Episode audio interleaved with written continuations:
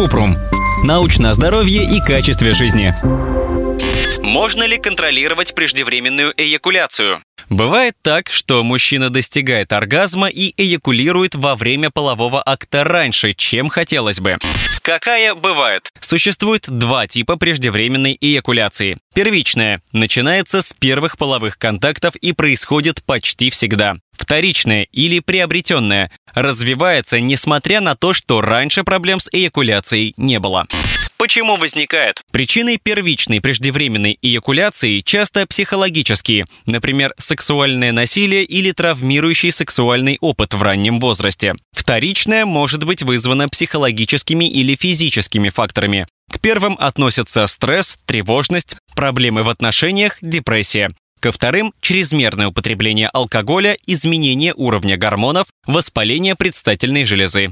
Когда ставят диагноз? Пока преждевременное семяизвержение случается нечасто, это не повод для беспокойства. Диагноз ставят, если мужчина всегда или почти всегда эякулирует в течение минуты после проникновения, почти все время не может отсрочить эякуляцию, переживает и в результате старается избегать сексуальной близости.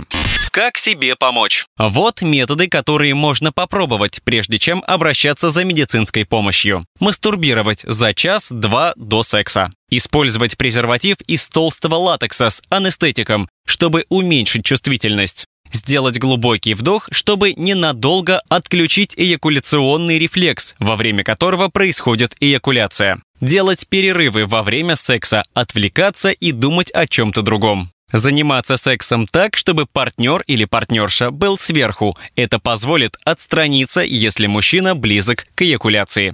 Делать упражнения Кегеля для тазового дна, чтобы укрепить мышцы, которые способны задерживать эякуляцию. Также можно использовать технику паузы сжатия. После стимуляции полового члена, когда мужчина готов к эякуляции, нужно сжать конец пениса в точке, где головка соединяется со стержнем, и удерживать несколько секунд, пока не пройдет желание эякулировать. Когда идти к врачу? Если самопомощь не помогает или одновременно беспокоит проблемы с получением или поддержанием эрекции, можно обратиться к урологу или психиатру, который специализируется на сексуальной дисфункции.